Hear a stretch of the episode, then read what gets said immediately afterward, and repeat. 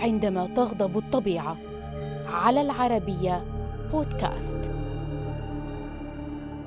رغم أن الفلبين اعتادت التعرض للكوارث الطبيعية لكن المعركة مع الطبيعة هذه المرة ربما هي الأكثر قسوة عندما واجهت إعصار بوفا الذي قتل ما لا يقل عن ألف شخص وشرد مئات الآلاف في جنوب البلاد. فما الذي حدث؟ في أواخر نوفمبر من العام 2012 ضربت الفلبين موعدا مع عاصفة بوفا الاستوائية التي صنفت بالفئة الخامسة والأقوى على الإطلاق بين الأعاصير التي ضربت جزر الفلبين الجنوبية.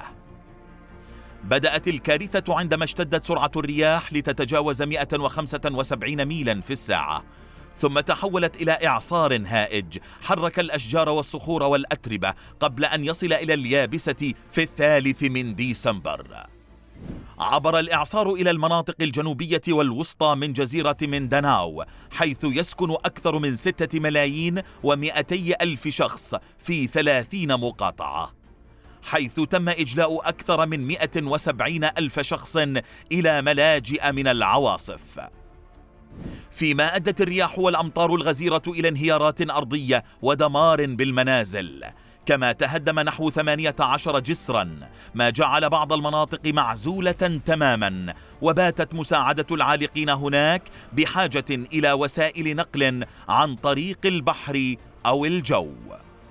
لم يتمكن الكثيرون من تلقي المساعدات بسرعة كما دمرت الأراضي الزراعية ونفقت العديد من قطعان الماشية التي تعد مصدر دخل لغالبية السكان هناك كما تقطعت خطوط الكهرباء والمياه في الكثير من المناطق.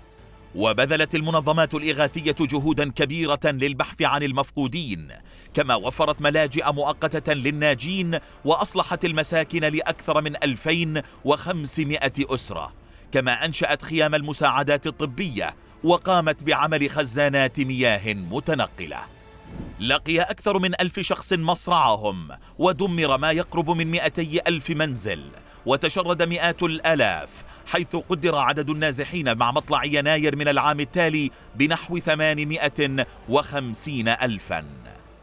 مع حلول السابع من ديسمبر انتقلت العاصفة إلى بحر الصين الجنوبي وغرب مقاطعة جزيرة بالاوان حيث بدأت في التبدد.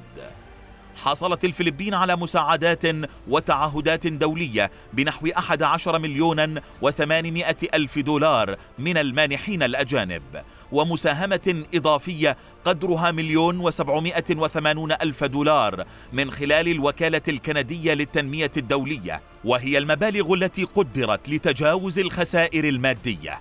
أما الخسائر البشرية والمعنوية فتركت كأنين يسمع في زوايا الجزر المنكوبة.